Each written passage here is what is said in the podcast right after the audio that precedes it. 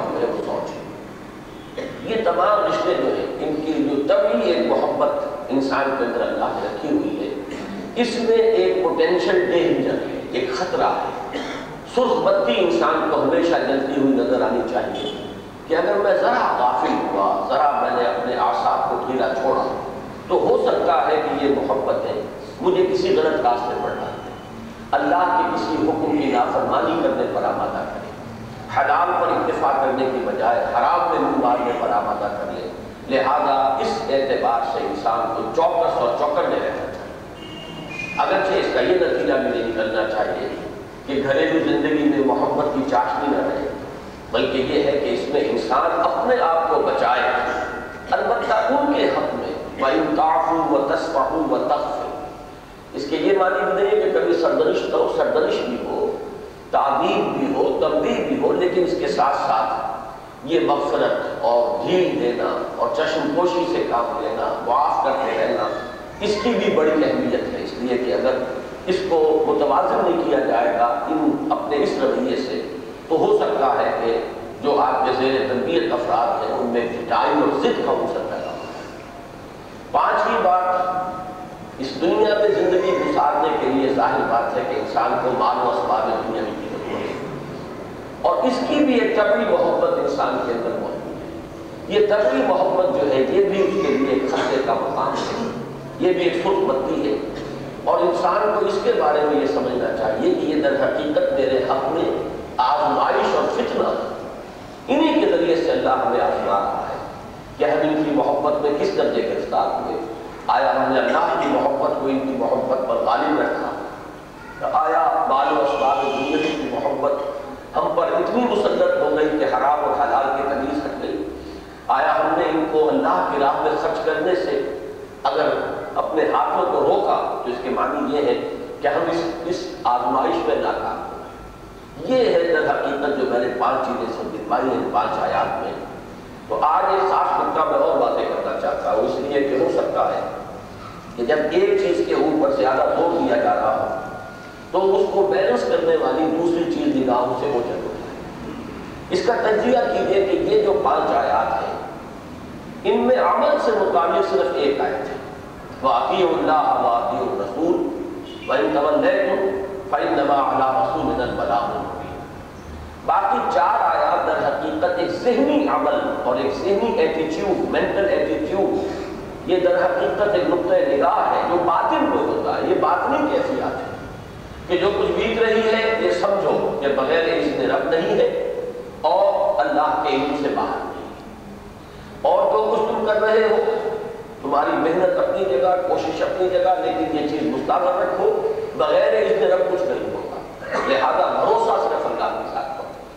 علائق دنیاوی کے بارے میں ذہن میں یہ کیفیت رہے کہ ان کی جو طبی محبت میرے اندر ہے، اس میں میرے لیے خطرہ پڑتا ہے مال و اسباب دنیاوی کے بارے میں ذہن میں یہ کیفیت رہے کہ در حقیقت یہ امتحانی پرچے ہیں جن میں کہ میں جن کے ذریعے سے میرا امتحان لیا جا رہا ہے۔ تو یہ چاروں چیزیں در حقیقت ایک باطنی کیفیت ہے انسان کیا ایک نقطۂ نظر اور زاویہ نگاہ۔ اور اس سے یہ بھی اندازہ ہوا کہ ایمان کا جو معاملہ ہے، اصل میں وہ انسان کے باطن سے ہوتا ہے۔ باطن میں اگر یہ کیفیات پیدا ہو گئی باطن میں آ گئی تو اس کے معنی ہے کہ ایمان ہے۔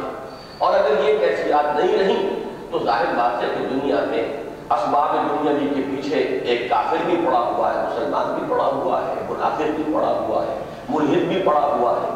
وہ تو سب کے سب لگے ہوئے ہیں چیزوں کے اپنی سی محنت، اپنی سی کوشش، معاش کے سلسلے میں، دنیا کی ترقی کرنے کے سلسلے میں ان تمام چیزوں میں اپنے اہل و عیال کے لیے بہتر سے بہتر ساز و سامان فراہم کرنا، بہتر سے بہتر آسائشیں فراہم کرنا۔ کیا فرق ہے اس میں؟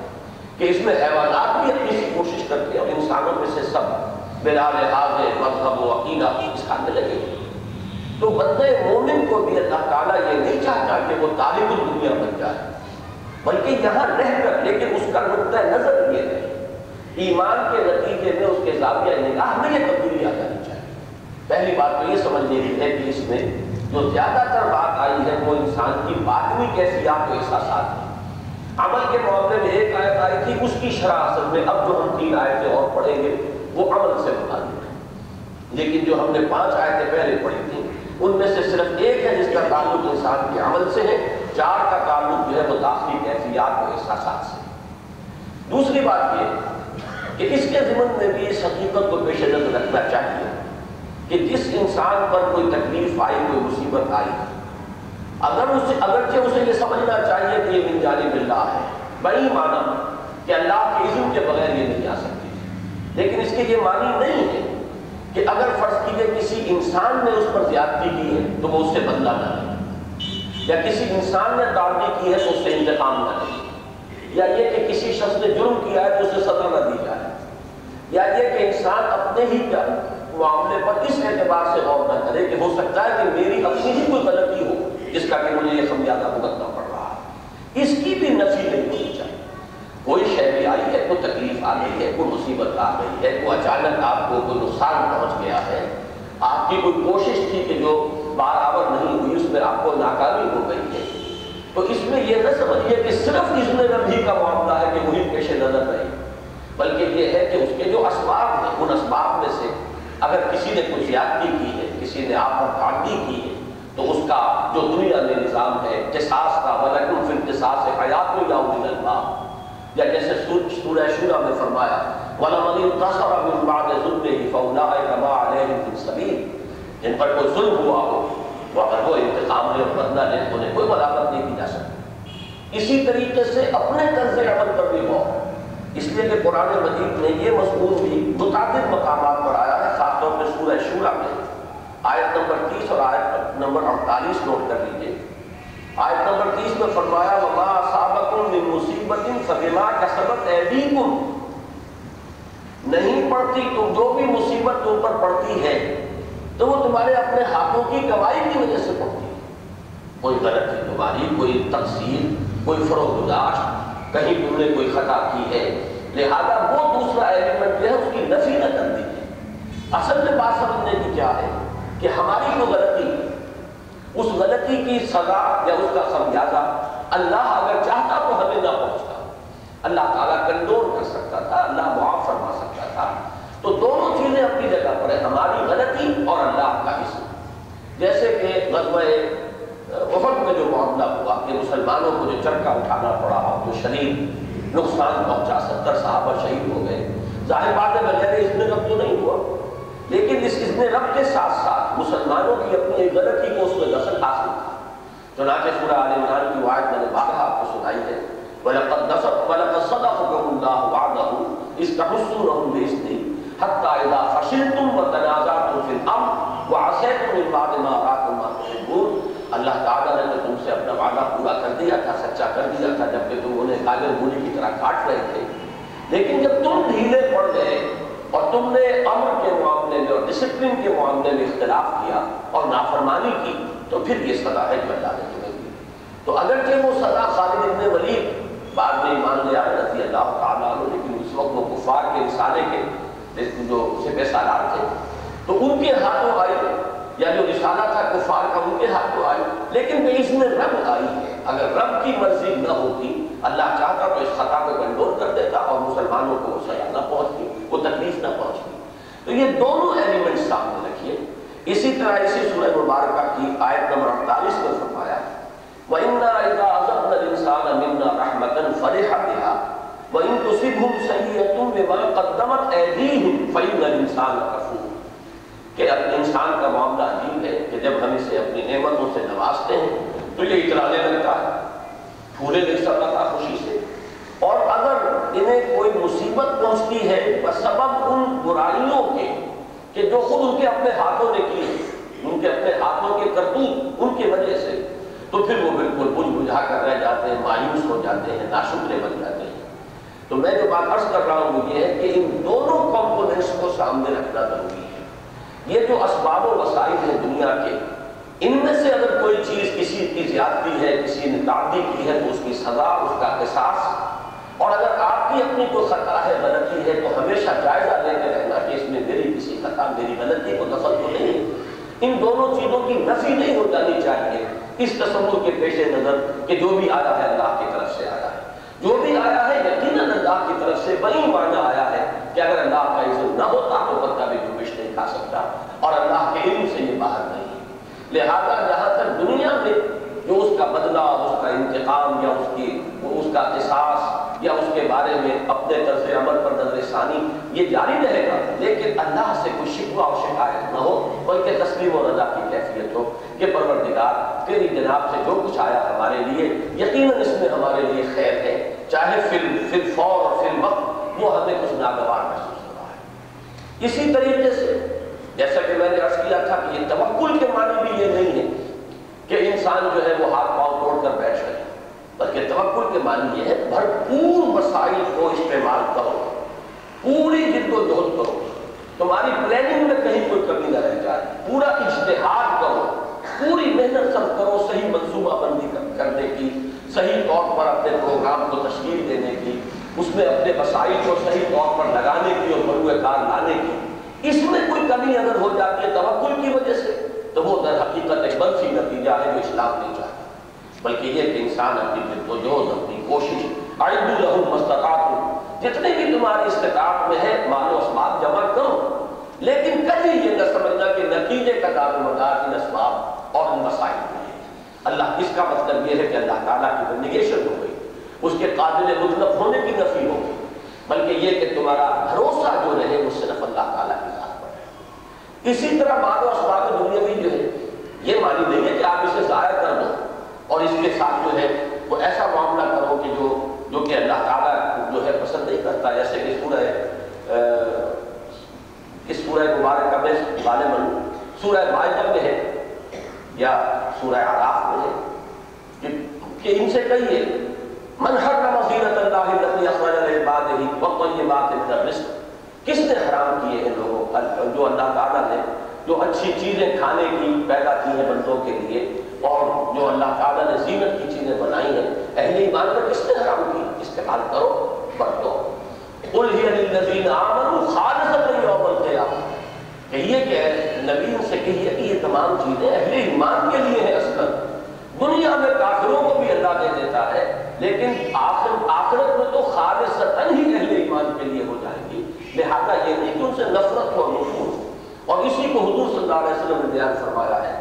کہ الزہارت و فی دنیا نیست بے تحریم الحلال زہد اس کا نام نہیں ہے دنیا میں کہ انسان حلال چیز کو اپنے اوپر حرام کر لے۔ ولیکن الزہارت فی دنیا ان یکون بما فی ید اللہ اوسط بما فی یدک بلکہ زہد اصل میں شے کا نام ہے جو جو چیز اللہ کے ہاتھ میں ہے، اس پر تمہارا اعتماد اور وثوق زیادہ ہو۔ بنسبت اس چیز میں تمہارے ہاتھ میں اللہ کی قدرت پر زیادہ اعتماد ہو، اللہ کے خزانوں سے زیادہ امیدیں ہو۔ بنسبت اس کے کہ اپنی جیب نرم ہے تو دل مطمئن ہے، اور اگر اپنی جیب خالی ہے تو دل اڑا ہوا ہے۔ جو تمہاری جیب خالی ہے، لیکن اللہ کا خزانہ تو خالی نہیں ہو گیا۔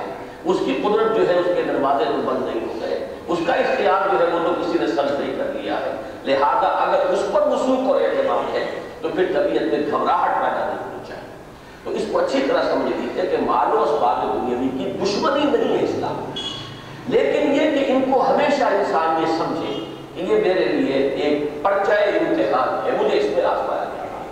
تو یہ دوسرا رخ تھا ان چیزوں کا، ان تمام تعلیمات کا کہ جس کو پیش نظر رکھنا ضروری ہے۔ اب آئیے جیسا کہ میں نے عرض کیا تھا کہ ان پانچ آیات میں جو ہم پڑھ چکے ہیں، عمل سے متعلق صرف ایک آیت تھی۔ واقعی اللہ، واقعی رسول بھائی طول تو فی نما علیہ رسول البلاغ المبین اب آج کا جو سبق ہے در حقیقت، وہ اسی کی مزید شرح پر۔ اور اسی کے تسلسل پر۔ مبنی فَاتَّقُوا اللَّهَ مَسْتَطَعْتُمْ وَاسْمَعُوا وَأَطِيعُوا وَأَنفِقُوا خَيْرًا لِأَنفُسِكُمْ۔ بس اللہ کا تقوی اختیار کرو۔ ایک تو یاد ہوگا، میں نے اس کلمہ فا جو ہے یہ نوٹ کرایا تھا آپ کو، پہلے رکوع میں بھی سات آیات کے بعد جس میں سے ایمانیات ثلاثہ کا بیان تھا۔ پھر جب دعوت آئی تو فَآمِنُوا بِاللَّهِ وَرَسُولِهِ وَالنُّورِ الَّذِي أَنزَلْنَا۔ اسی طرح یہاں پانچ آیات کے اندر جو ایمان کے ثمرات و نتائج ہیں ان کا ذکر کرنے کے بعد فَاتَّقُوا اللَّهَ مَسْتَطَعْتُمْ بس اب تقوی اختیار کرو۔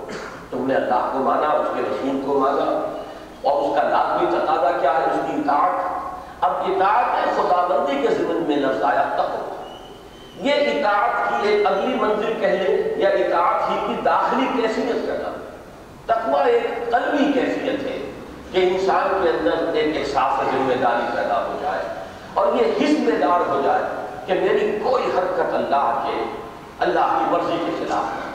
یہ تقوی ہے اور یہاں پر میرا تاکید کے لیے اضافہ کیا۔ ہے فَاتَّقُوا اللَّهَ مَسْتَطَعْتُمْ اپنے حد امکان تک جتنی استطاعت ہے۔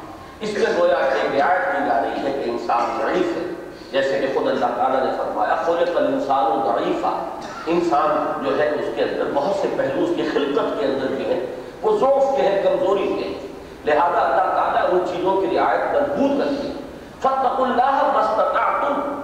اگرچہ سورہ آل عمران میں ایک آیت آئی تھی کے بارے میں روایت ہمیں ملتی ہے کہ صحابہ کرام اس کو سن کر گھبرا گئے وہ جو آیت مبارکہ ہے، یا ایھا الذین آمنوا اتقوا اللہ حق تقاته ولا تموتن الا وانتم مسلمون۔ اہل ایمان، اللہ کا تقوی اختیار کرو، جتنا کہ اس کے تقوی کا حق۔ ہے اب اللہ کا حق جو انسان پر ہے، اس کے معنی تو یہ ہے کہ کوئی جنبش کبھی نہ ہو، کوئی حرکت اس کے کسی عضو سے ایسی نہ ہو جو اللہ کی مرضی کے منافی ہو۔ اور ظاہر بات ہے کہ انسان خلق الانسان و ضعیفہ اور جو عام کہاوت ہے، خلق الانسان و ضعیفہ تو خود قرآن مجید کے الفاظ ہیں۔ عام کہاوت یہ ہے کہ الانسان مرکب و من الخطا والنسیان یہ دو چیزیں ہیں کہ خطا اور نسیان بھول چوک بھی ہو جاتی ہے انسان سے۔ تو وہ تو انسان کی سرشت کے اندر داخل ہے۔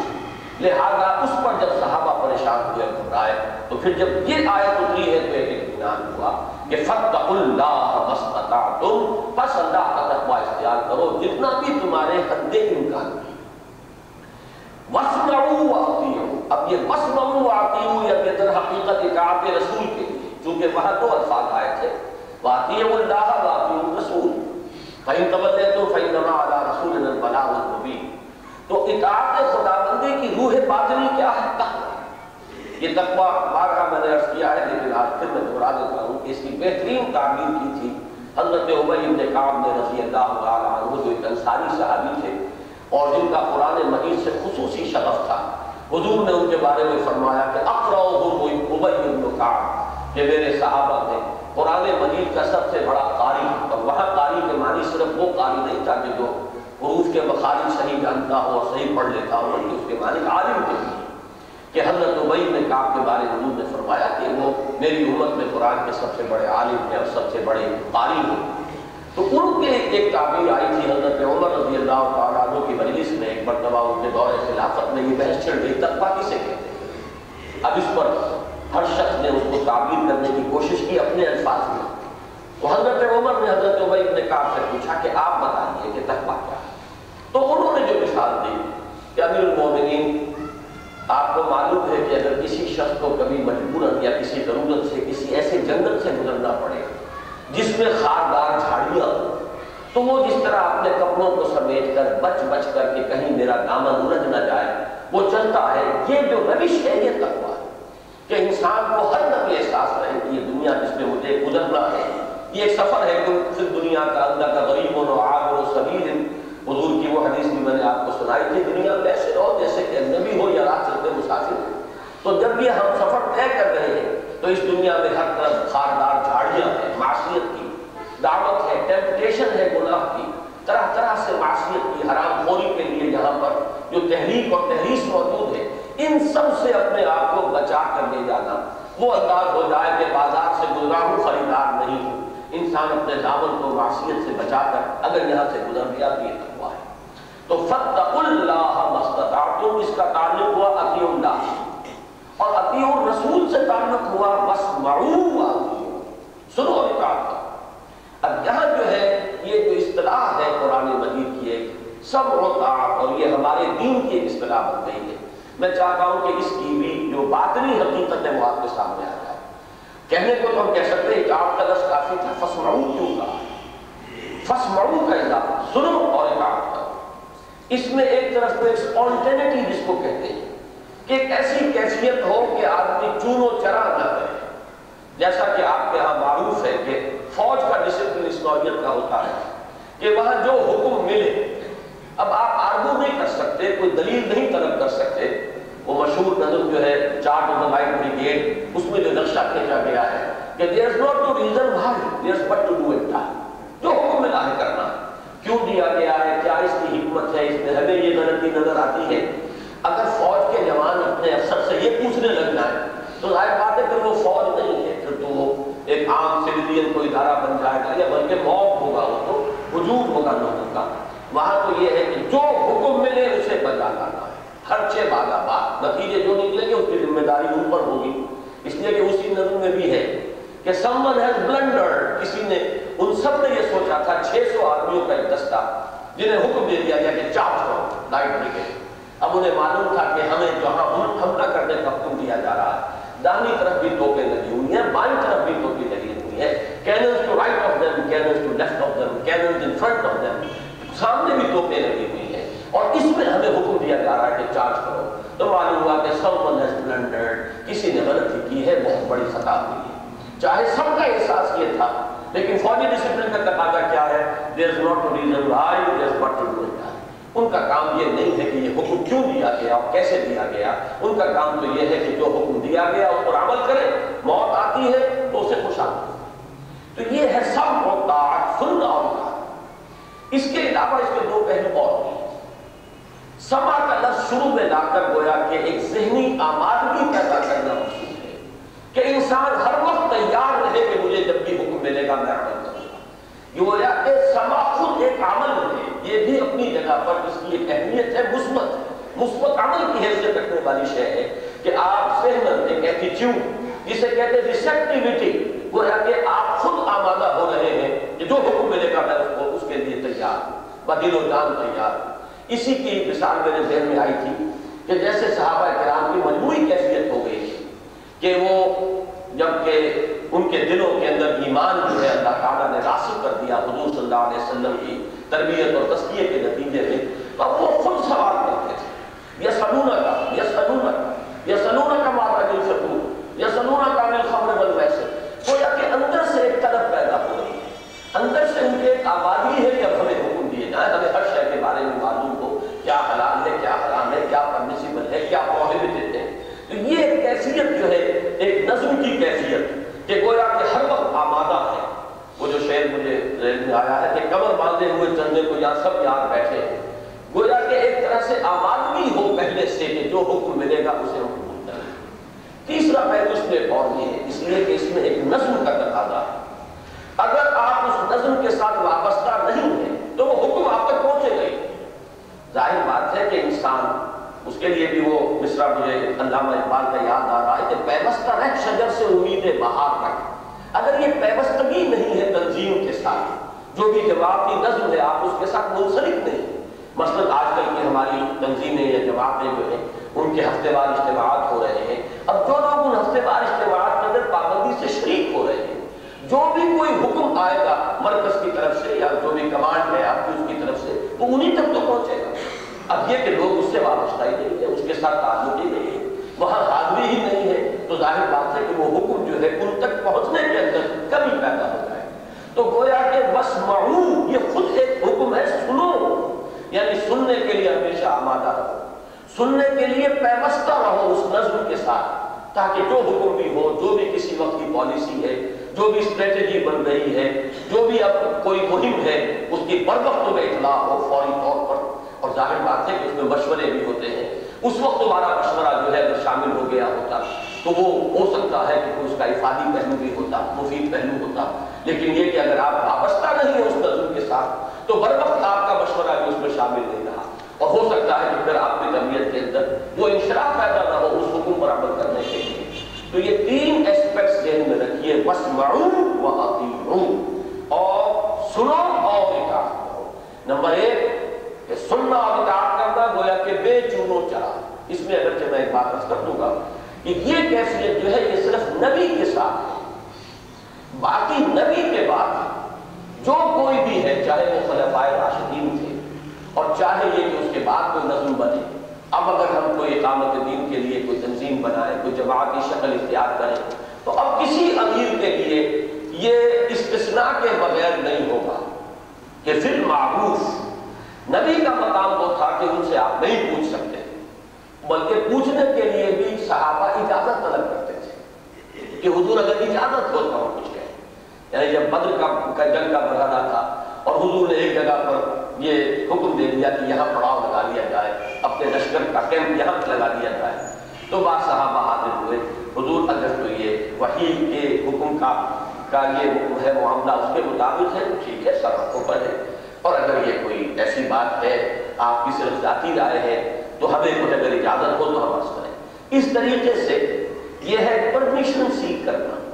جیسے کہ آپ کو معلوم ہے سپریئر کورٹس میں اپیل کے لیے بھی وہاں پر بھی لیو فار اپیل ہوتی ہے کہ ہمیں یہ اجازت دی جائے کہ ہم اپیل کر سکیں۔ سب سے پہلے یہ انداز ہوتا ہے۔ تو نبی کے ساتھ تو معاملہ ہوگا کہ اگر کہیں کچھ کہنا بھی ہو تو ان کی اجازت سے کہنا لیکن نبی کے بعد آپ ہر شخص کی رائے سے اختلاف کر سکتے ہیں۔ اگرچہ نظم کا تقاضا یہ ہوگا کہ اگر وہ شریعت کے دائرے سے باہر نہیں ہے تو ماننا پڑے۔ ورنہ تو کوئی نظم چلے گا نہیں۔ اگر انسان عمل اپنا جو ہے اس کو مشروط کر دے کہ جب تک میرے سمجھ میں نہیں آئے گی بات تو میں اس کے اوپر عمل نہیں کروں گا، عمل پیرا نہیں ہوگا، تو پھر کوئی نظم دنیا کے اندر قائم نہیں ہو سکتا، کوئی جماعتی جد و نہیں ہو سکتی۔ اس میں یہی ہوگا کہ اپنی رائے پیش کی جائے۔ اگر اختلاف ہے، اس کو بربلا بیان کیا جائے۔ لیکن اس کے بعد اب جو فیصلہ ہوا ہے ظاہر بات ہے، اس فیصلے کی دو کیفیات نظری طور پر ممکن ہیں۔ یا تو وہ اللہ اس کے احکام اور رسول کے حکم سے باہر نکل گیا۔ وہ گویا کہ نفی کر رہا ہے اللہ کے کسی حکم کی اور اللہ کے رسول کے کسی شریف حکم کی۔ تب تو لا سمع ولا تھا پھر تو یہ ہے کہ کوئی نظم جماعت ہو کوئی امیر دنیا میں ایسا نہیں ہے۔ بشمول امیر المومنین، خلفائے راشدین، کہ وہ ان کا کوئی حکم دے سکے اللہ اس کے رسول کے حکم کے خلاف۔ لیکن یہ کہ اگر وہ واضح کوئی دلیل نہیں ہے، حدیث میں اس کے لیے لفظ آئے ہیں ان نقل فی ہے من اللہ برہان۔ اگر تمہارے پاس کوئی صریح دلیل ہے، برہان ہے کتاب اللہ اور سنت رسول سے، جس کی روح سے تم یہ کیا ثابت کر سکو کہ یہ معصیت ہے یہ اللہ اور اس کے رسول کے بعد حکم کی خلاف ورزی ہے، وہاں تو لا سمع ولا لیکن اگر یہ نہ کر سکو تو پھر ظاہر بات ہے کہ اپنی رائے رکھو اپنے دل میں۔ لیکن یہ کہ عمل کرنا ہوگا اس فیصلے پر کہ جو اجتماعی طور پر ہوا ہے، جو بھی امیر کا آخری فیصلہ ہے، اس کے مطابق عمل کرنا ہوگا۔ تو یہ اگر نہ ہو تو کوئی بھی اجتماعی نظم جو ہے، وہ خاص طور پر انقلابی انداز کا، جس میں کہ کسی نظام کو بدلنا پیش نظر ہو، تو یہ نظم کا کام نہیں کر سکتا۔ پھر یہ بھی ذہن میں رکھیے کہ یہ سب و طاقت جو ہے یہ خود حضور صلی اللہ علیہ وسلم کی بہت سی احادیث کی روشنی میں معلوم ہوتا ہے کہ یہ چین ہے، شروع ہوا ہے رسول سے۔ دیکھیے، میں پھر عرض کر رہا ہوں کہ اللہ کے حکم کے ذمن میں تو تقوی ہے صرف باقی اللہ کا حکم بھی ہمیں رسول کی زبان سے ملا۔ لہذا سنا ہم نے محمد الرسول اللہ سے ہے کہ اللہ کا یہ حکم سم و طاعت جس شہر کا نام ہے، اس کا آغاز ہوا ہے رسول سے صلی اللہ علیہ وسلم۔ نسل جماعت کا جو آغاز ہوا ہے، وہ آغاز ہوا رسول اللہ صلی اللہ علیہ وسلم۔ کہ جو بھی آپ تھے وہ آپ پر ایمان لے آیا وہ آپ کا مطیع ہے۔ اور اس کو اور زیادہ واضح کرنے کے لیے آپ نے بیٹھ کے بھی مختلف مواقع پر۔ اور اس میں لفظ سم و طاعت ہی آیا ہے، جیسا کہ حضرت عبادہ ابن سامد رضی اللہ تعالیٰ عنہ کی روایت ہے۔ بیعت اقبہ ثانیہ جو ہوئی ہے، ہجرت سے ایک سال قبل۔ اس کے الفاظ جو آئے ہیں، وہ یہ صحیح مسلم اور صحیح بخاری دونوں موجود وہ فرماتے ما یعنا رسول اللہ صلی اللہ علیہ وسلم علی السمع والطاعت. اب اس سمع و طاعت کی جو روح ہے، اس کو یہ حدیث بڑی ہی خوبصورتی سے بیان کر رہی ہے۔ ہم نے بیعت کی تھی محمد رسول اللہ صلی اللہ علیہ وسلم سے، اس بات کی کہ سنیں گے اور اطاعت کریں گے۔ یہی ہے بس آتی ہے۔ لیکن یہ سب و طاعت کی روح کے لیے اپروچ کیجیے۔ نمبر ایک، فی المنشت والمکر فی العسر والیسر۔ چاہے مشکل ہو، چاہے آسان ہو۔ ظاہر بات ہے، اگر یہ نہیں ہے، اگر آپ یہ کہیں تو کام بڑا مشکل ہے، یہ ہم نہیں کر سکتے۔ تو پھر نظم جماعت نہیں ہے۔ پھر کوئی تحریک، کوئی کوئی جد و جہد ہے، اس کی پیش قدمی اور پیش رفت نہ ہوگی مشکل ہو یا آسان ہو، تنگی ہو یا آسانی ہو، کشادگی ہو یا تنگی ہو، یہ دونوں کیفیتیں جو ہیں، ان میں سب ہوتا لازم نمبر دو، ون منشت ون وکر ہے۔ چاہے منشت نشاد سے بنا نشاد تباہ، طبیعت کھلی ہوئی ہے۔ جس کو نشاد تباہ ہے۔ کسی چیز کو آپ کے ذہن نے بھی قبول کر لیا جو فیصلہ ہوا ہے وہ آپ کی رائے کے بھی مطابق ہے۔ جب آپ کے رائے کے مطابق فیصلہ ہے، تو لاحالہ آپ اس کے لیے شراب محسوس کریں گے، بھاگ دوڑ کریں گے، محنت کریں گے۔ لیکن امتحان انسان کا اس وقت آ جاتا ہے سب اوقات کا، جبکہ وہ فیصلہ آپ کی ذاتی رائے کے خلاف ہے۔ آپ کی رائے کچھ اور ہے۔ لیکن فیصلہ اس کے برعکس ہوا ہے۔ کتاب و سنت کے منافی نہیں ہے، لہذا ماننا تو ہے۔ لیکن اس میں انسان کی طبی کمزوری جو ہے وہ انتباس سا پیدا ہو گیا۔ مارے باندھے کو چل رہے ہیں، کھانا پوری کر رہے ہیں، لیکن خود طبیعت میں آباد نہیں ہے۔ اس کے لیے بھی حضور نے بیعت لے لی من منشت والمقت دونوں حالتوں میں یہ سب متعاد کی کیفیت برقرار رکھنی ہوگی۔ خط میں انشراح صدر ہو اور نشاط تباہ کے ساتھ کرو اور خواہ یہ کہ اپنی طبیعتوں کے اوپر جبر کرنا پڑے کرنا پڑے۔ جماعتی زندگی میں تیسرا جو ہے خطرہ اور جو خدشہ ہوتا ہے، وہ یہ ہے کہ فلاں کو ہم پر ترجیح دے دی گئی۔ میں تو پانچ سال سے آپ کے دامن سے وابستہ ہوں، یہ کل آیا۔ آپ نے اس کو مجھ پر ابھی مقرر کر دیا، اس کو ترجیح دے دی۔ یہ بھی انسان کو شیطان نظر آتا ہے۔ انسان کے اپنے جی کے اندر بھی وسوسے آتے ہیں۔ انسان کا اپنا نفس، جیسا کہ سورہ کاف میں فرمایا، وَنَعْلَمُ مَا تُوَسْوِسُ بِهِ نَفْسُ ہم خوب جانتے ہیں۔ جو وسوسہ اندازی انسان کا نفس کرتا ہے، اندر ہی اندر اس کے اندر خیالات پیدا کرتا ہے۔ ہمیں خوب معلوم ہے۔ پھر وہ شیطان ہے الذي يوسوس في صدور الناس من الجنة والناس۔ اور یہ شیطان انسانوں کے بھیجنے بھی ہوتے ہیں۔ کہ وہ جماعت ہی کے لوگ ہوں گے جو کہیں گے صاحب یہ بہت غلط ہے، دیکھیے نا، آپ کا حق تھا، آپ کو ملنا چاہیے تھا۔ بالکل نو وارد ہے، اس کو ابھی بنا دیا گیا اور آپ کا کوئی لحاظ نہیں رکھا گیا۔ یہ ساری چیزیں دنیا میں ہوتی ہیں۔ لہذا تیسری بات جو اس بیعت کے اندر حضور صلی اللہ علیہ وسلم نے طے کرا لی، وَعَلَىٰ أَصَرَةٍ عَلَيْهَا۔ گویا کہ پہلے سے ہم نے ہاتھ کھول لیے۔ We washed our hands off ہم نے یہ گویا اختیار دے دیا۔ آپ جسے چاہے ترجیح دیں۔ چاہے ہم پر دوسروں کو ترجیح دی جائے، لیکن ہم سب اوقات کو مرضی دیتے ہیں اور اس کے بعد چوتھی بات وعلا اللہ مغادر امرہ اہلہ ظاہر بات ہے کہ نظم کے ہیڈ تو ہے اس وقت محمد رسول اللہ صلی اللہ علیہ وسلم۔ اب کوئی بھی جماعت بنے گی، اگر بیعت کے اصول پر بنتی ہے، بیعت کے سب تو کوئی نہ کوئی ایک شخص ہوگا جس کے ہاتھ پر بیٹھ کی جائے گی۔ لیکن جیسے تنظیم ایکسپینڈ کرے گی، پھیلے گی، تو ایک ہی آدمی تو نہیں ہوگا، اس کے نیچے عمرہ ہوں گے، اس کے نیچے پھر اور عمرہ ہوں گے۔ کوئی مقامی تنظیم ہوگی، کوئی دوسرے شہر کی تنظیم ہوگی، پھر تیسرے شہر کی تنظیم ہوگی، پھر ان شہروں کو ہو سکتا ہے صوبائی سطح پر مربوط کیا جائے، ان کی حلقہ بندی کی جائے، تو ہر ہر لیول پر ایک امیر ہے۔ تو یہ در حقیقت ایک چین ہے سب و کی۔ لہذا اس چین کا بھی وہی تقدس اگر ذہن میں نہیں ہے، تو جہاں پر بھی وہ چین کمزور ہو گئی، چین ٹوٹ جائے گی۔ لہذا وہ سب و کی وہ کیفیت جو ہے، وہ درجہ بدرجہ اس پوری زنجیر کے اندر برقرار رہے گی، تو نظم جماعت ہوگا۔ اگر نہیں ہے، تو اگر آپ صرف وہ اوپر والے سے ہی اور اس نے جسے امیر بنایا ہے، اس کے ساتھ جو ہے آپ اس طرح نہیں جڑے ہوئے، تو چین تو ٹوٹ گئی اسی لیے حضور نے فرمایا صلی اللہ علیہ وسلم، من اطاعنی فقط اطاع اللہ ومن عصانی فقط عصى اللہ ومن اطاع امیری فقط اطاعنی، ومن عصا امیری فقط عصانی. جس نے میری اطاعت کی، اس نے اللہ کی اطاعت کی، جس نے میری نافرمانی کی، اس نے اللہ کی نافرمانی کی، جس نے میرے مقرر کردہ امیر کی اطاعت کی، اس نے میری اطاعت کی۔ اور جس نے میرے معین کیے ہوئے امیر کی نافرمانی کی، اس نے میری نافرمانی اب اس چین کو آپ بڑھاتے چلے جائیں گے۔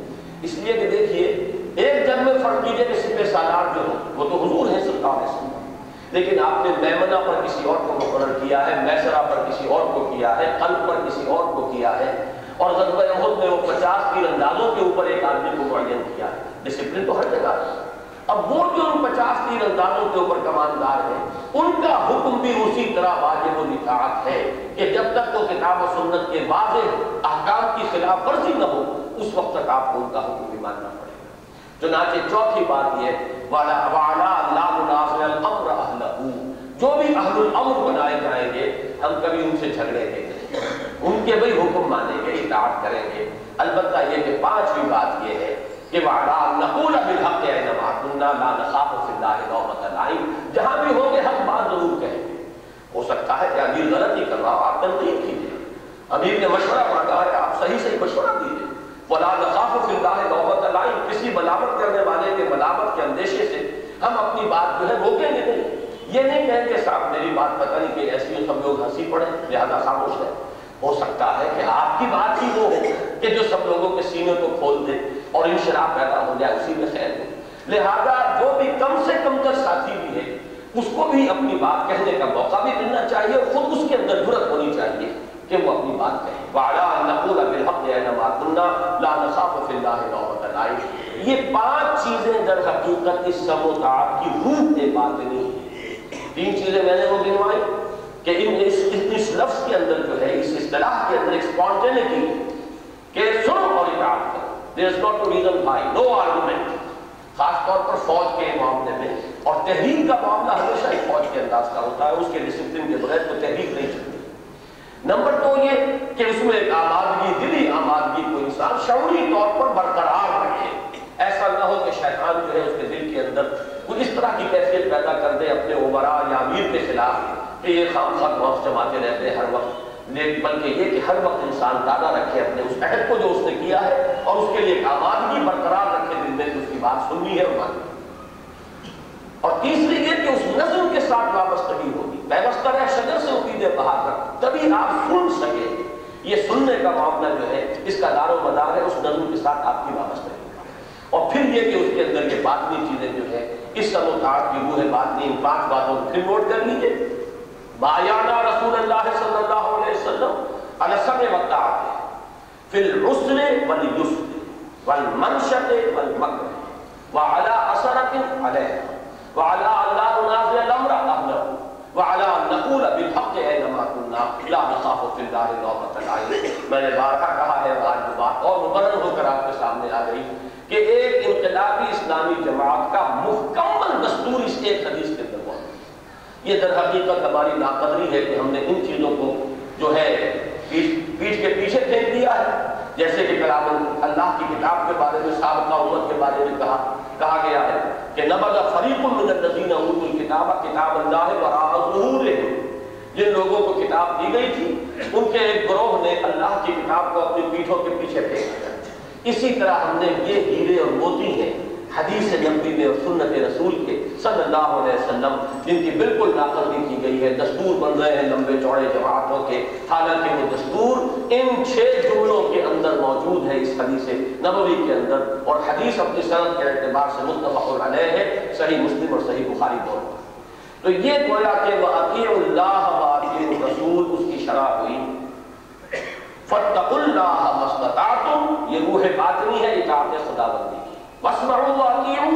یہ ہے وہ روح باطنی کہ جو اطاعت کے رسول سے سلسلہ شروع ہوگا اور اس کے بعد امت میں جو بھی نظم قائد ہوگا، خلافت راستہ کا ہے، تو اس کے اندر خلفاء راشدین کا، اس کے بعد کوئی تنظیم بنے، جماعت بنے، اقامت دین کے لیے، تو اس کے نظم جماعت میں درجہ بدرجہ وہ پوری چین جو ہے اسی طریقے پر چلے گی۔ صرف اس فرق کے ساتھ کہ اللہ کے رسول کی اطاعت مطلق تھی بغیر کسی لمیٹیشن جو حکم نہیں۔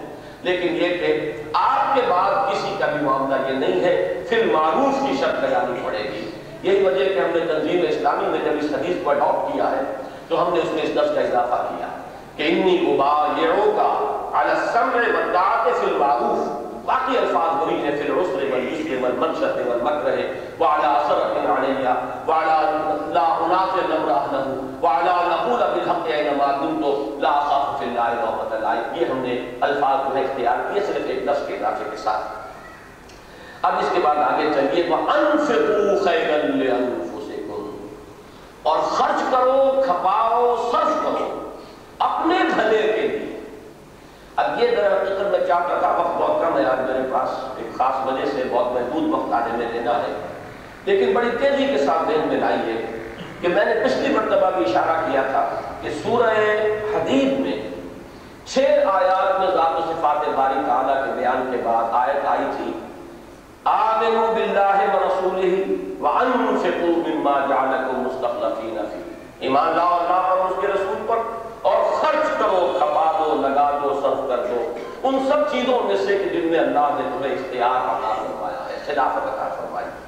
یہ میں نے کہا تھا کہ پرکار کے جیسے دونوں بازو جوڑ دیے جائیں تو ان میں فاصلہ کوئی نہیں۔ ہوتا اسی پرکار کو کھول دیجیے تو فاصلہ ہو جائے۔ یوں سمجھیے کہ اس آیت کے حوالے سے ہم یہاں نوٹ کیجیے کہ ایمان لا اللہ پر اس کے رسول پر اور انفاق کرو۔ اس کے درمیان اس ایمان کے بہت سے مضمرات کھول دیے ہیں۔ یہاں بھی آیت آئی تھی اور وہ آیت آٹھ نمبر تھی۔ فَآمِنُوا بِاللَّهِ وَرَسُولِهِ وَالنُّورِ الَّذِي أَنزَلْنَا۔ لیکن اس ایمان سے اب انفاق تک کچھ چیزیں درمیان میں آ گئی یہ پرکار کھل گئی۔ اسی میں وہ تسلیم و رضا کا معاملہ آ گیا۔ اسی میں اطاعت خدا و رسول کی بات آ گئی۔ اسی میں توکل اور تفویض الامر اللہ کی بات آ گئی۔ اسی میں اپنے اہل و عیال کے بارے میں نقطۂ نظر کہ خطرے کا مقام ہے۔ اپنے آپ کو بچا کر رکھنا۔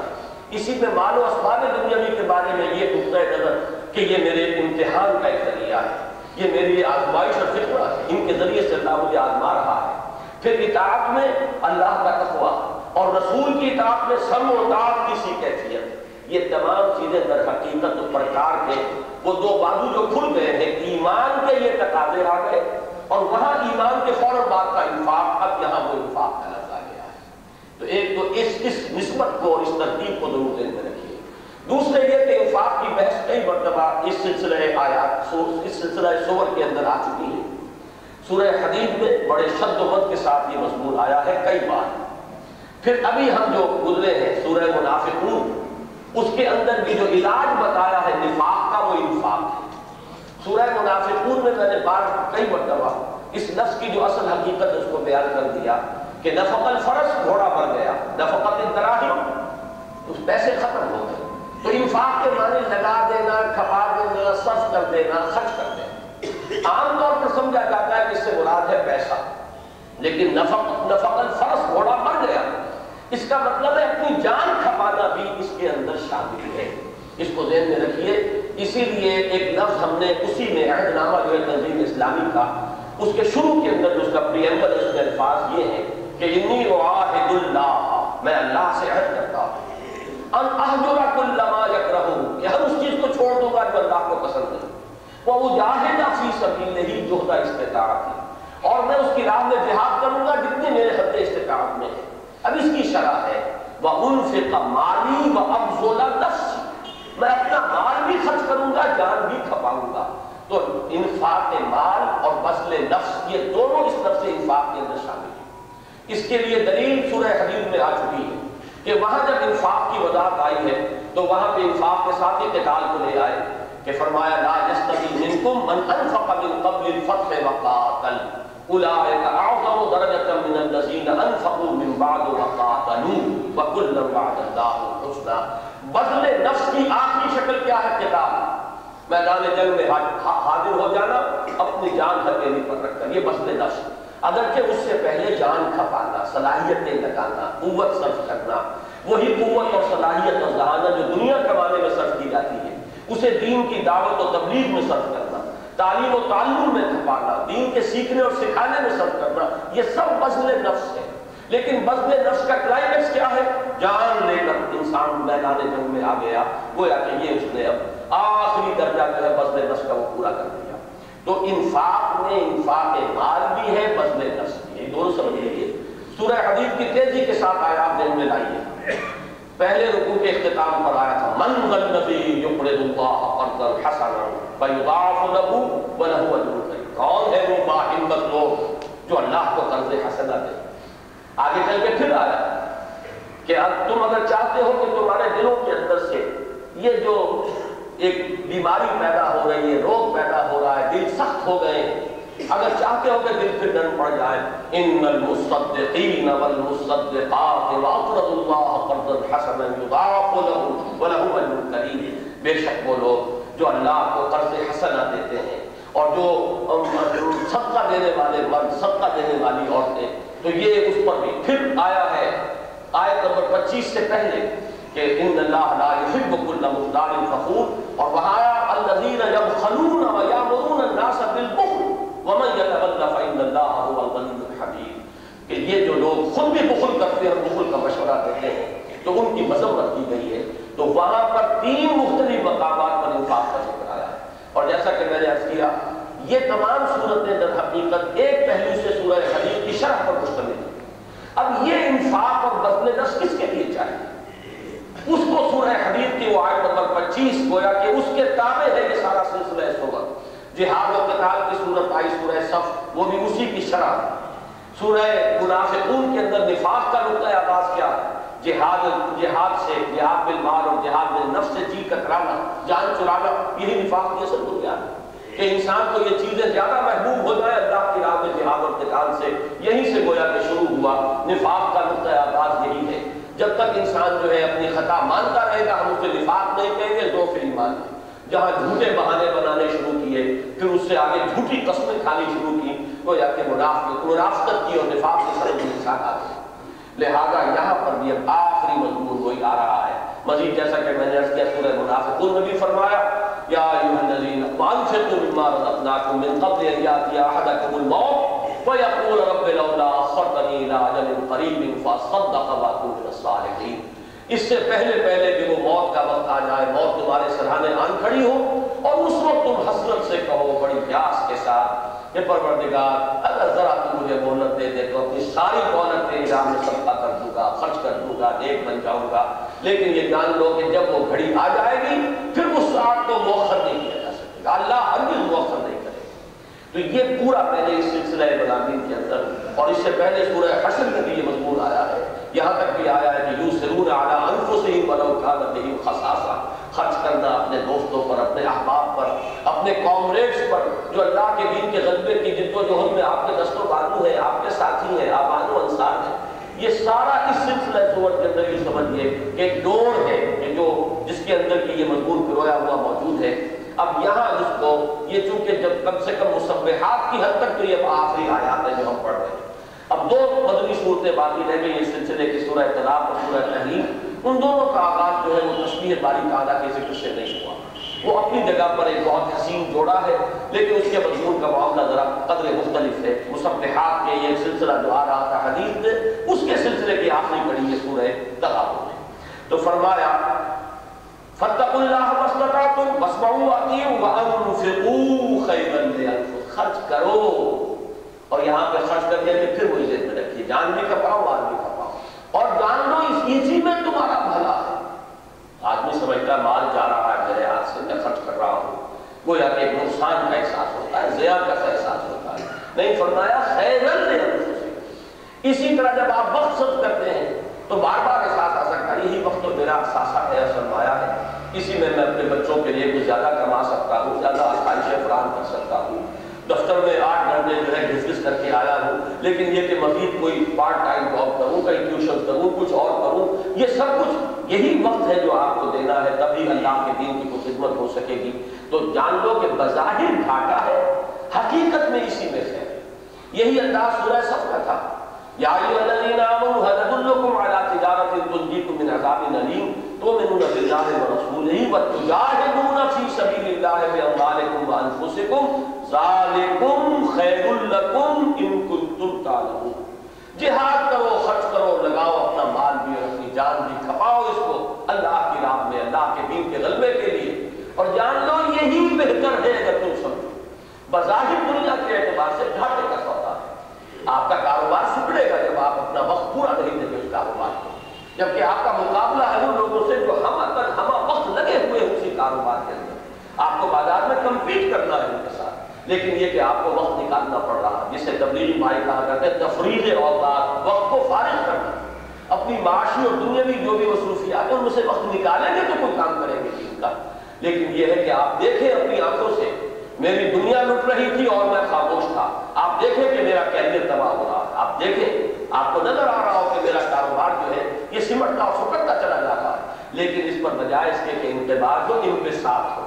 اللہ کا شکر ادا کرے، پروردگار نے ہمیں توفیق دی ہم اپنا وقت، اپنی جان، اپنا مال، اپنی ذہانت، اپنی صلاحیت میرے دین کے لیے سب کرتے ہیں کوئی بات نہیں کہ کچھ لوگ دنیا میں آگے نکل گئے۔ کوئی بات نہیں کہ ان کے پاس مانو اسباب دنیاوی جمع ہو گیا، آسائشیں جمع ہو گئی لیکن انسان راضی رہے کہ اس کا یقین ہے آخرت پر کہ ہم نے آخرت کو ترجیح دی ہے، ہم نے اسے پسند کیا ہے۔ جیسے کہ فرمایا گیا ہے بل تو سے رونل حیات دنیا بل آخرت و و تم دنیا کی زندگی کو ترجیح دیتے ہو، حالانکہ آخرت بہتر ہے باقی رہنے والی تو جو طے کر لیں شعوری طور پر کہ میں نے آخرت کی زندگی کو ترجیح دی ہے اور میں نے اس کو اختیار کر لیا ہے دنیا کو چھوڑ کر۔ دنیا کو چھوڑ کر اس معنی میں نہیں کہ رحمانیت یا کر کے دنیا۔ لیکن ترجیح کے اندر ہم نے پہلے مقدم رکھ لیا ہے آخرت کو اور اللہ کے دین کو۔ تو پھر یہ کہ طبیعت میں انقباز نہیں ہونا چاہیے، پھر کوئی رنج اور افسوس نہیں، بلکہ یہ تو گویا آپ کا شعوری فیصلہ ہے۔ اس فیصلے کے جو بھی نتائج اور عواقب ہیں، اس کو پورے اشراح کے ساتھ قبول کرنا چاہیے۔ اب یہاں پر فرمایا، وَمَنْ يُوْتَ شُحَّ نَفْسِهِ فَأُولَٰئِكَ هُمُ الْمُفْلِحُونَ شح کہتے ہیں جی کے لالچ کو، حرص اور بخل۔ یہ شو ہی کے دو در حقیقت، یہ رخ ہے شو کے لفظ میں دونوں چیزیں آ جائیں۔ گی لیکن یہ کہ بخل جو ہے، وہ تو یہ ہے کہ آپ رکھیں اپنے پاس خرچ نہ اور شوہ کے اندر وہ شہر جو ہے وہ طلب کرنے کے لیے حرص کا لفظ زیادہ شوہ کے لیے آئے گا۔ اور بخل یہ کہ جو آ گیا وہ جانے نہ پائے۔ تو یہ در حقیقت ایک ہی مرض کے دو رخ ہیں۔ زیادہ سے زیادہ مال کی حرص اور جو آ گیا ہے اب اس کو جمع کر کے رکھنا۔ جمع مال دادا یہ کہ اس کو خرچ نہ کرنا یہ مفل ہے۔ تو یہاں پر شخ کا نفس کیا۔ من یوں کا شخ نفس سے ہی اور جو بچا لیا گیا اپنے نفس کے اس لالچ سے جی کے اس بخل اس حرص سے، مال مال اسباب دنیا کے حرص سے فَأُولَائِكَ هُمُ الْمُفْلِحُونَ۔ تو وہی ہے جو فلاح پانے والے ہیں۔ اور فلاح کی بحث کئی مرتبہ آ چکی ہے ہمارے سلسلہ درس میں کہ فلاح کہیں سے کسی شے کو کھود کر نکالنے کو کہتے ہیں۔ تو گویا کہ ہمارے اپنے اندر اللہ تعالیٰ نے جو اپنی روح میں سے پھوکا ہے، وہ روح ملکوتی یہ میں نے بڑی تفصیل کے ساتھ جمعے کے تقریروں میں سورت الشمس کے تذکرے میں جو ہے یہ بات بیان کی ہے، حال ہی میں زیادہ عرصہ نہیں ہوا کہ ہمارے اندر ہے۔ اب اس کو در حقیقت یہ اوپر کے مادی غلاف جو ہے، ان کو ذرا توڑ پھوڑ کر یہ حرص یہ لالت یہ حب دنیا، یہ یہاں کی چیزوں کی محبت، یہ اس کو توڑ کر ذرا اندر سے نکالنا ہوگا۔ جیسے کہ آم کی گٹھلی پھٹتی ہے تو اس میں سے پھر وہ دو پتے برآمد ہوتے ہیں جو پودے کی شکل اختیار کرتے ہیں۔ اسی طرح ان تمام خونوں سے اگر اپنی اندرونی شخصیت، اپنی انا، اپنی خودی، اپنی اس روح ملکوتی اپنے اس روحانی وجود کو اگر اس خون کو توڑ کر برآمد کریں گے تو پھر پروان چڑھے گی وہ چیزیں کہ جو اللہ چاہتا ہے کہ تمہاری شخصیت میں پروان چڑھے۔ فَأُولَائِكَ عام ترجمہ کیا جاتا ہے، وہی ہے کامیابی حاصل کرنے والے۔ ان تقرض اللہ قدر حسن اب ایک لفظ یہاں پر اور کر دوں، یہ سارا انفاق کس لیے؟ یہ انفاق مال اور بزن نفس کس لیے؟ یہ سب اوقات کا ڈسپلن کا نظام کس لیے؟ اس کے لیے معاہد دل میں رکھیے۔ اس لیے کہ میں نے عرض کر دیا آپ سے یہ تمام صورتیں تابع ہے سورہ حدید کے۔ سورہ حدید کی حیثیت تم المصبحات کی وہ جو انتہائی، جو انقلابی آیت ہے قرآن مجید کی میں سمجھتا ہوں کہ سب سے زیادہ انقلابی آیت ہے قرآن مجید کی۔ اور بارہ میں نے کہا ہے کہ میرے نزدیک دنیا کی جتنے بھی انقلابی لٹریچر ہے دنیا کا اس میں ایسی گمبھیر انقلابی آیت نہیں مل سکتی، ان کو عبارت نہیں مل سکتی۔ فرمایا، لقد ارسلنا رسولنا بالبینات۔ ہم نے بھیجا اپنے رسولوں کو واضح نشانیوں اور تعلیمات کے ساتھ۔ وانزلنا معهم الكتاب والمیزان ان کے ساتھ ہم نے کتاب اتاری، میزان نازل فرمائی۔ کس لیے؟ لے یقوم الناس بالقسط، تاکہ لوگ عدل پر انصاف پر قائم ہو وانزلنا الحدید، ہم نے لوہا بھی اتارا ہے۔ فیہ باس شدید، جس میں جنگ کی صلاحیت ہے، جس سے اسلحہ بنتا ہے۔ ومنافع للناس، لوگوں کے لیے اور بھی منفعت کی باتیں ہیں۔ وَلَيَعْلَمَ اللَّهُ مَنْ يَنْصُرُهُ وَرُسُلَهُ بِالْغَيْبِ۔ اور اللہ یہ دیکھنا چاہتا ہے کہ کون ہے اس کے وفادار بندے۔ جو اس کی مدد کرتے ہیں، اس کے رسولوں کی مدد کرتے ہیں غیر میں ہونے کے باوجود یعنی اس لوہے کی طاقت کو ہاتھ میں لے کر قوت کے ساتھ کچلتے ہیں ان لوگوں کو کہ جو مظاہر ہوتے ہیں اللہ تعالیٰ کی طرف سے بھی۔ وہ عطا کردہ اس نظام عدل و اس کے دفاع میں۔ ظاہر بات ہے کہ اس کے لیے پہلے تلقین ہے تبلیغ ہے، نصیحت ہے، دعوت ہے۔ بڑی ہی دلجوئی کے ساتھ، بڑے ہی خلوص کے ساتھ، بڑے ہی سوچ کے ساتھ۔ اس سے جو بھی ان کے اندر کی صلاحیت ہے، وہ نکل آئے۔ وہ آپ کے گھر جمع ہو جائے۔ اب ان کو مضبوط کر کے مربوط کر کے، جمع کر کے، منظم کر کے کوڑا بنائیے، ایک طاقت۔ اور اس کو دے مانگیے باطل کے اوپر۔ جیسے کہ آتا ہے کہ اللہ تعالیٰ حق و باطل پر بات کر۔ جو بالحق علی الباطل۔ اللہ تعالیٰ حق کو باطل پر دے کر مارتا ہے فیض اور پھر اللہ تعالیٰ اس باطل کا جو ہے بھیجا نکال دے۔ یہ دنیا میں ہمیشہ ہوا ہے۔ صحابہ کرام جو ہے گویا کہ ایک قوت ہے۔ اللہ کے ہاتھ کا ایک کوڑا بن گئے تھے وہ، کہ جو باطل کے اوپر پڑے ہیں اور باطل کا بھیجا اس نے نکال دیا۔ مجھے اقبال کا شعر یاد آ رہا ہے۔ صورت شمشیر ہے، دست قضا میں وہ قوم کرتی ہے جو صبح و شام اپنے عمل کا حساب۔ تو صورت شمشیر ہے دست قضا میں وہ قوم۔ اللہ کا دست قضا تو اللہ کا ہاتھ ہے قضا و قدر کا ہاتھ صورت شمشیر ہے دست قضا میں وہ قوم۔ وہ ہمیں تو چاہیے، وہ جواب، وہ تنظیم جو اللہ تعالیٰ کے ہاتھ کی تلوار بن گئی ہو، باطل کا سر کچلنے کے لیے۔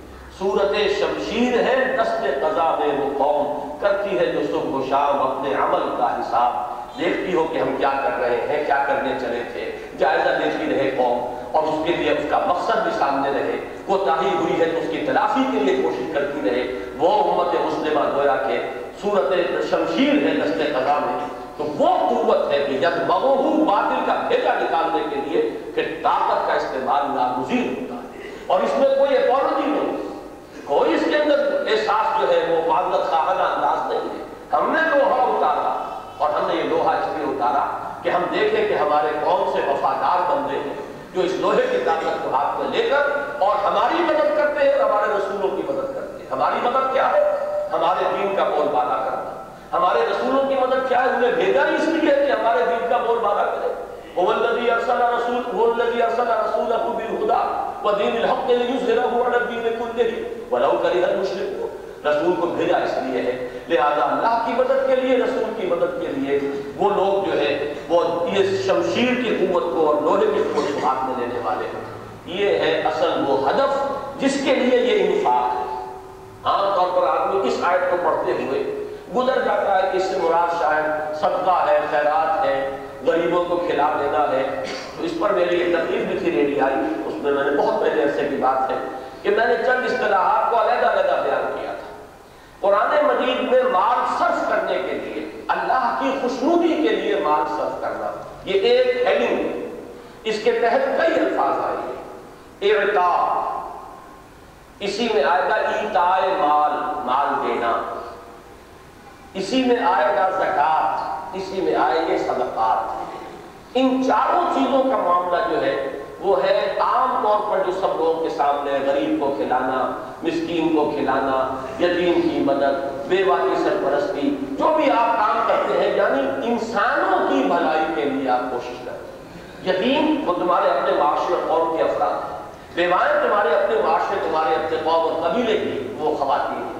اسی طریقے سے جو بھی معاشرے کے اندر اور بنی نوع انسان کے اندر سے پیچھے رہ گئے ہیں وہ اپنے پاؤں پر کھڑے نہیں ان کی مدد کرنا یہ تم انسانوں ہی کے لیے خرچ کر رہے ہو۔ اپنے ہی لوگوں کے لیے خرچ کر رہے ہو، لیکن اللہ کی رضا جوئی کے لیے کر رہے ہو۔ لہذا یہ زکات ہے، یہ تمہارے لیے تسکیہ نفس کا ذریعہ بن جائے گا۔ یہ صدقہ ہے، یہ تمہارے اندر خلوص و اخلاص پیدا کرے گا۔ ایک ہے یہ مد۔ اور دوسری تین مدیں ہیں ان کا تعلق ہے دین کے لیے خرچ کرنا۔ غلبہ دین، دعوت دین کے لیے۔ اس میں ایک ہے انفاق مال۔ انفاق کا نفس دوسرا ہے جہاد بل مال مال کے ساتھ جہاد کرنا۔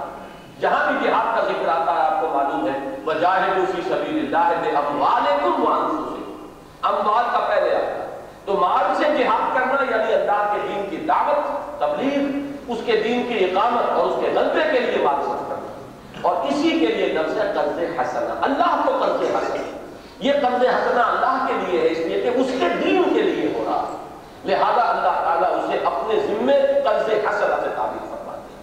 وہی لفظ آیا ہے، ان تقرض اللہ قرض حسنا اگر تم اللہ کو قرض حسنہ دو گے، یضاعف لکم وہ تو تمہارے لیے بڑھاتا رہے گا، دگنا کرتا رہے گا۔ دنیا میں قرض حسنہ وہ ہے جس پہ آپ کو کوئی اضافہ مطلوب نہ ہو۔ لیکن اللہ کا قرض حسنہ اور ہے۔ اللہ کا قرض حسنہ وہ ہے کہ جو آپ دیں گے اور اللہ اس کو بڑھاتا رہے گا۔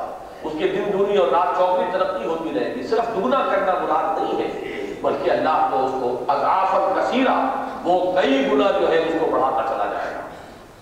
لکم و لکم۔ مزید تمہیں معاف فرمائے گا، تمہاری مقصد فرمائے گا۔ دیکھیے، ایک ہی چیز کے دو نتیجے نکلے۔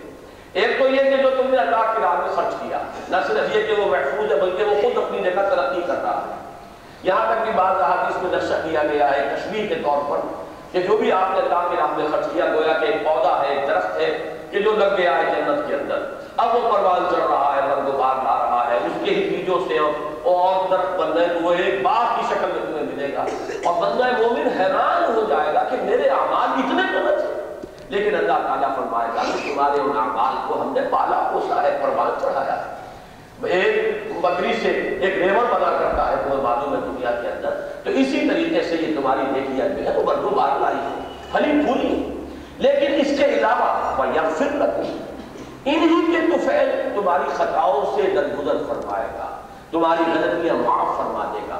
ایک طرف انہیں کو کفارہ بنا دے گا تمہارے گناہوں کا۔ حالانکہ وہ خود مال جو ہے تم نے خرچ کیا، وہ اللہ کے ہاں دن، دنی اور رات چوکی جو ہے، اس کے اندر ترقی ہو رہی ہے۔ واللہ شکور حلیم اور اللہ شکور ہے اور حلیم. شکور اس سب کو پہچان لیجیے، فعول کے مدد پر یہ اس میں مبالغہ ہے، انتہائی شکر گزار. بندے کے لیے بھی لفظ آتا ہے شکور، انتہائی شکر گزار. اللہ کے لیے بھی لفظ آتا ہے شکور، لیکن یہاں ہم ترجمہ کیا کریں گے؟ انتہائی قدر دانی فرمانے والا. لفظ ایک ہی ہے، توبہ کا لفظ ایک ہی ہے. بندہ توبہ کرتا ہے اللہ کی طرف۔ وہاں ہر فائدہ الہ تو وہ اللہ اللہ کی جناب میں توبہ کرو۔ اللہ بھی توبہ کرتا ہے بندے پر۔ کیسے؟ یتوبو علیکم، اللہ تم پر توبہ کرے گا۔ یعنی تم پر وہ اپنی عنایت اور شفقت کے ساتھ متوجہ ہو جائے گا۔ تم نے گناہ کیا تھا گویا کہ اللہ سے رخ پھیر دیا تھا۔ اللہ تعالیٰ نے بھی استغنا فرمایا اور اپنا اپنی عنایتوں اور شفقتوں کا رخ تم سے پھیر دیا اب تم نے توبہ کی، رجوع کیا۔ اللہ تعالیٰ کی جناب نے ندامت کے ساتھ اور عزم مسمم کے ساتھ کہ ہم آئندہ یہ حرکت نہیں کریں گے۔ جب تم نے رجوع کیا تو اللہ تعالیٰ بھی اپنی تمام شفقتوں اور محبت اور عنایت کے ساتھ تمہاری طرف متوجہ ہو گیا۔ لفظ ایک ہی ہے مالک ہو۔ اسی طرح شکور بچہ انتہائی احسان مند ہو اللہ کا۔ انتہائی شکر گزار ہو۔ اللہ کی نعمتوں کا اسے ادراک اور شعور ہو۔ اس کا وہ زبان سے بھی اور اپنے آزاد و جوارے سے بھی شکر کرتا رہے، نعمتوں کا حق ادا کرتا رہے۔ تو جو زیادہ کرے گا وہ شکور۔ اور اللہ شکور ہے یعنی بندہ جو بھی کرتا ہے، اللہ بڑا قدردان ہے۔ اللہ تعالیٰ ان چیزوں کو ایسے ہی نہیں نظر انداز کر دیتا۔ میرے بندے نے اپنے بھوک کی حالت میں بھی ایک روٹی میں سے کر آدھی یا چوتھائی میرے کسی بھوکے بندے کو دے دی ہے، تو اللہ تعالیٰ اس کی انتہائی قدر کرتا ہے۔ تو یہ ہے شکور۔ واللہ شکور حلیم۔ اب یہاں یہ جوڑا جو آیا ہے دو صفات کا۔ اگر تم کچھ کرتے ہو، کچھ اللہ کی راہ میں دیتے ہو، تو اللہ شکور ہے۔ نہیں کرتے تو اللہ حلیم ہے، فوراً پکڑتا نہیں ہے۔ دنیا میں تو یہ ہے کہ ذرا آپ کی کسی نے حکم کی خلاف ورزی کی، اور اگر آپ کے پاس کوئی اختیار ہے اور طاقت ہے، تو فوراً آپ اپنے پورے غیر و غضب کے ساتھ جو ہے اس کے اوپر ٹوٹ پڑے۔ اللہ بڑا حلیم ہے، رسی دراز کرتا ہے۔ وہ جو آیا تھا اس سے پہلے، فَإِن تَعْفُوا وَتَغْفِرُوا فَإِنَّ اللَّهَ غَفُورٌ رَحِيمٌ۔ اگر تم معاف کرتے رہو اور بخشتے رہو اور خطاؤں سے چشم پوشی کرتے رہو، درگزر کرتے رہو، تو اللہ بھی تو غفور الرحیم ہے۔ وہی بات یہاں فرمائی کہ اللہ تعالیٰ حلیم بھی ہے۔ اگر تم روگردانی کرتے ہو، فوراً سزا نہیں دیتا، تمہیں توبہ کی مہلت دیتا ہے۔ موقع دیتا ہے کہ تم اپنی تلافی معافات کر سکو، اپنے حالات کی اصلاح کر سکو۔ واللہ شکور حلیم۔ عالم الغیب والشہادت العزیز الحکیم، وہ جاننے والا ہے غیب کا بھی اور حاضر کا بھی۔ اور خاص طور پر یہاں اس کو لانا جو ہے انفاق کے تذکرے کے ساتھ، اس میں گویا کہ بڑا لطیف جو ہے اس کے اندر ترغیب کا پہلو ہے کہ جو بھی اللہ کی راہ میں دو اس کو زیادہ سے زیادہ اخفا کے ساتھ دو جب اخفا کے ساتھ ہوگے خاص طور پر جو بندوں کی مدد کا معاملہ ہے، اس میں تو انتہائی ترغیب ہے اخفا کی۔ زکوٰۃ کی حد تک تو عالم اعلان ہوگا۔ معاملہ لیکن باقی صدقات نافلہ جو ہے وَآتَ الْمَالَ عَلَىٰ حُبِّهِ ذَوِي الْقُرْبَىٰ وَالْيَتَامَىٰ وَالْمَسَاكِينَ وَابْنَ السَّبِيلِ تو انتہائی اخفا کے ساتھ، جس کے بارے میں یہ الفاظ آتے ہیں کہ تمہارا داہنا ہاتھ جو کچھ دے، بائیں ہاتھ کو پتہ نہ چلے کہ تم نے دیا ہے، کس کو دیا ہے۔ تو اس کے لیے خاص طور پر اشارہ کیا گیا کہ اللہ ایسا نہ سمجھو کہ تم نے اگر اشتہار نہیں دیا آپ نے انفاق کا اور چندوں کا اور کہیں وہ تختی نہیں لگائی گئی کہ یہ کمرہ فلاں نے بنایا تھا، تو شاید اللہ کے علم میں بھی نہیں آیا۔ اللہ کے علم میں آنے کے لیے ضروری ہے کہ تمہارے سنگ مرمر کے اوپر نام کھدے ہوئے ہو کہ اس ادارے کے لیے اتنے لاکھ اس نے دیے تھے، اتنے لاکھ اس نے دیے تھے۔ جان لو، عالم الغیب والشہادہ۔ وہ تو جاننے والا ہے غیب، جو غائب ہے نگاہوں سے اوجل ہے تمہارے، اور وہ بھی جو تمہارے سامنے ہے۔ اور یہ دو الفاظ بارہ میں نے عرض کیا ہے کہ یہ بھی ہماری مناسبت سے ہے۔ اللہ کے لیے غیب کوئی ہے ہی نہیں۔ اللہ تو ہوا معلوم ہے نہ تم واللہ بما تعملون بصیر۔ جو کچھ جہاں کہیں تم ہوتے ہو تو اللہ تو تمہارے ساتھ ہے۔ اسی لیے میں کہا کرتا ہوں، وہ تو چشمدید گواہ ہے ہر باتیں کا۔ اس لیے کہ وہ ہر آن ہر جگہ موجود ہے، اس کی نگاہ سے کچھ اوجل نہیں۔ تو غیر و شہادہ کا لفظ جب آتا ہے، وہ ہماری نسبت سے آتا ہے۔ کچھ چیزیں ہیں کہ جو ہم سے اوجل ہے کچھ چیزیں ہیں کہ جو ہمارے سامنے ہیں۔ اللہ تعالیٰ ان سب کا جاننے والا ہے۔ العزیز الحکیم، ان دو اسماء پر بہت مرتبہ گفتگو ہوئی ہے۔ اس وقت میں صرف یہ عرض کروں گا کہ ان صورتوں میں مصبحات میں یہ دو اسماء کا جوڑا جو ہے، یہ بہت کثرت سے آیا۔ پہلی آیت تھی، سورہ حدید کی، سب بحر اللہ ما فی السماوات والارض العزیز الحکیم۔ سورہ حشر کا آغاز بھی اس سے ہوا، اختتام بھی اس سے ہوا۔ سب بحر اللہ ما فی السماوات والارض العزیز الحکیم۔ اختتام ہوا، یسبح له ما فی السماوات والارض وهو العزیز الحکیم۔ سورہ صف کے اندر پھر یہی دو الفاظ آئے۔ سب بحر ما فی السماوات وما فی الارض وهو العزیز الحکیم۔ سورہ جمعہ میں پھر اگرچہ چار الفاظ آئے، الملک القدوس العزیز الحکیم، عزیز الحکیم کہاں بھی پہنچے۔ بلکہ اس کے دوران میں بھی ایک آیت کے اندر عزیز الحکیم۔ ذالک فضل اللہ یؤتی من یشاء اللہ ذو الفضل العظیم۔ لیکن اس سے پہلے آیا ہے، تو بعث فی الامیین رسولا منهم یتلو علیہم آیاتہ ویزکیہم ویعلمهم الکتاب والحکمہ وإن كنتم وإن كانوا من قبل لفی ضلال مبین وآخرین منهم لما يلحقوا بهم وهو العزیز الحکیم تو یہ العزیز الحکیم پر اب یہاں پر یہ پورا سلسلہ مصبحات کا ختم ہو رہا ہے۔ میں نے بار عرض کیا ہے کہ یہ دو اسماء اللہ کے کمپلیمنٹری ہیں کہ ایک ایسی ہستی العزیز جس کا اختیار مطلق ہے، جو چاہے کرے، کوئی اس کا ہاتھ روکنے والا نہیں۔ اسے کسی سے سینکشن نہیں لینی اسے کوئی اس کے اختیارات کے اوپر لیمیٹیشن نہیں ہے۔ کہیں کوئی پابندی نہیں جو چاہے فعال الواجرین لیکن یہ جو ایک اختیار مطلق ہے، انسانی ذہن میں جب بھی اس کا تصور آئے گا، تو اس کے ساتھ چوٹ دروازے سے ایک تصور داخل ہو جائے گا، جو کہ پولیٹیکل سائنس کا ایک مشہور ایکسیم ہے کہ authority tends to corrupt and absolute authority corrupt absolutely جہاں اختیار مطلق ہو، وہاں تو بے راہ ہو کر ہی رہے گا لا محالہ لیکن اللہ کا اختیار مطلق بے راہ نہیں ہوتا، کیوں؟ وہ الحکیم بھی ہے، کمال حکمت والا۔ اس کی یہ حکمت کاملہ جو ہے، یہ اس کے ساتھ موجود ہے، اس کی قدرت مطلقہ کے ساتھ، لہذا یہاں بے راہ ہونے کا کوئی امکان نہیں۔ العظیم اور الحکیم، یہ دو اسماء کو ساتھ لا کر اس تصور کی تکمیل ہوتی ہے۔ ان الفاظ مبارکہ پر ہمارا یہ سورہ تغابن کا مطالعہ آج ختم ہوتا ہے۔ میں نے جیسا کہ عرض کیا ہے اس سورہ مبارکہ میں اگرچہ جہاد کا جیسا کہ سورہ صف میں آیا ہے، اس کا ذکر نہیں ہے۔ لیکن اس پورے سلسلے کو ذہن میں رکھیے تو سورہ صف والا مضمون بھی جوڑیے سورہ حدیث کی وہ آیت بھی جوڑیے تو پھر وہ انفاق کا مفہوم جو ہے یہاں پر کھل کر واضح ہو جائے گا اور ایمان کے عملی تقاضے بھی گویا کہ بتمام و تمام ہمارے سامنے آ گئے۔ اللہ سے دعا ہے کہ وہ ہمیں حقیقی ایمان، جس سے کہ ہمارا باطن منور ہو وہ ایمان عطا فرمائے۔ اور وہ ایمان جو ہے پھر ہر طرح کے حالات میں بھی قائم رہے، پختہ رہے۔ اس کے ساتھ اطاعت خدا بندی بھی ہو، اس کے ساتھ انفاق مال اور مزد نفس و دین کے غلبے کے لیے، اس کے لیے تمام اس کے تقاضوں کو ہم پورا کریں۔ مجھے اشعار کچھ یاد آئے ہیں، بڑے پیارے اشعار ہیں۔ اکبر آبادی اگرچہ مشہور تو ہے کہ وہ زیادہ جو مزاحیہ کلام ان کا ہے، اس کے اعتبار سے۔ لیکن ایک شعر ان کا جو ہے وہ بہت ہی دو اشعار جو ہے بڑے عارفانہ ہیں، اس تسلیم و رضا کے اعتبار سے۔ جائے جو تیری محبت میں مجھے وہ جان دے۔ اور عیش و کلفت میں رہے محفوظ وہ ایمان دے۔ جائے وہ تیری محبت میں مجھے وہ جان دے۔ عیش و کلفت میں رہے محفوظ وہ ایمان دے۔ اور مسترب رہتا ہے مقروحات دنیا سے بہت۔ اس دل مستر کو یا اللہ اطمینان دے۔ الا ان اولیاء اللہ لا خوف علیہم ولا یحزنون۔ اللہ تعالی ہمیں بھی ان کیفیات میں سے کچھ حصہ عطا فرمائے۔ بارک اللہ علی ولکم فی القرآن العظیم۔ ونفعنی وإیاکم بالآیات والذکر